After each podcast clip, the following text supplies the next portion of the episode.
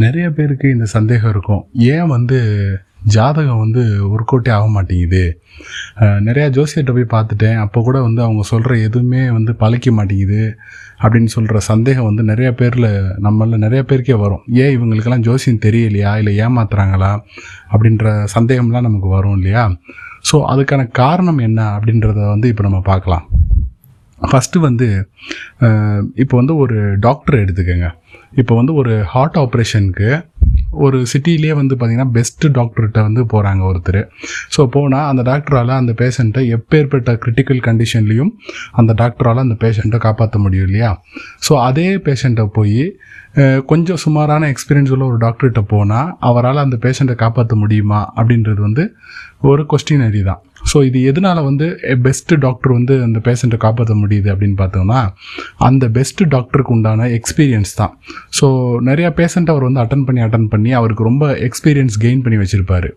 அந்த மாதிரி கெயின் பண்ணி வச்சுருக்க ஒரு டாக்டர்கிட்ட நம்ம போனோம்னா நம்ம ப்ராப்ளத்தை அவங்களால ஈஸியாக கண்டுபிடிச்சி சால்வ் பண்ண முடியும். எக்ஸ்பீரியன்ஸே இல்லாத ஒரு டாக்டர்கிட்ட போகும்போது அவங்க நிறைய கேசஸ் பார்க்காதால அவங்களுக்கு அதுக்கான சொல்யூஷனை வந்து குயிக்காகவும் அக்யூரேட்டாகவும் கண்டுபிடிக்க முடியாது கொடுக்க முடியாது. ஸோ இதனால தான் நம்ம வந்து என்ன பண்ணுறோம் பெஸ்ட் டாக்டர்கிட்ட போகிறோம் இல்லையா? ஸோ அதே மாதிரி தான் அஸ்ட்ராலஜி கூட. அஸ்ட்ராலஜி வந்து ஒரு கலை. ஸோ அஸ்ட்ராலஜியை வந்து நீங்கள் வந்து என்னென்னா ஒருத்தனுக்கு வருது குழந்தை பிறக்குமா பிறக்காதா?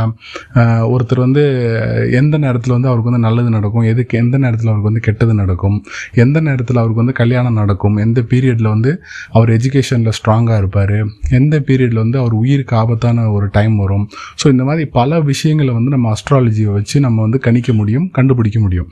ஸோ அந்த அஸ்ட்ராலஜியை வந்து கற்றுக்குறாங்க இல்லையா அந்த அஸ்ட்ராலஜர் ஒவ்வொருத்தரும் ஒரு ஒரு விதமாக வந்து ஒரு குரு கிட்ட போய் கற்றுக்குறாங்க ஸோ கற்றுக்கிறதுல வந்து பல வந்து பல விஷயங்கள் வந்து அடங்கியிருக்கும். எப்படின்னு பார்த்தீங்கன்னா சில அஸ்ட்ராலஜர் வந்து பார்த்திங்கன்னா வருஷ கணக்கில் ஒரு நாலு வருஷம் பத்து வருஷம் அப்படி நல்லா ஒரு ஸ்ட்ராங்கான ஃபவுண்டேஷன் போட்டு நிறையா டைம் அதுக்காக ஒதுக்கி கற்றுக்குவாங்க சில அஸ்ட்ராலஜர் என்ன பண்ணுவாங்கன்னா ஒரு வருஷம் ஆறு மாதம் கோர்ஸை பண்ணிவிட்டு அஸ்ட்ராலஜராக வந்து உடனே வேலையை ஸ்டார்ட் பண்ணிடுவாங்க. ஸோ இந்த மாதிரி ஒரு கம்மி ஒரு ஆறு மாதம் ஒரு வருஷத்துக்குள்ளே அஸ்ட்ராலஜி கற்றுக்கிட்டு வந்து அவங்க ஒரு பலன் சொல்லும்போது அந்த பலன் வந்து அவ்வளோ அக்யூரேட்டாக இருக்காது.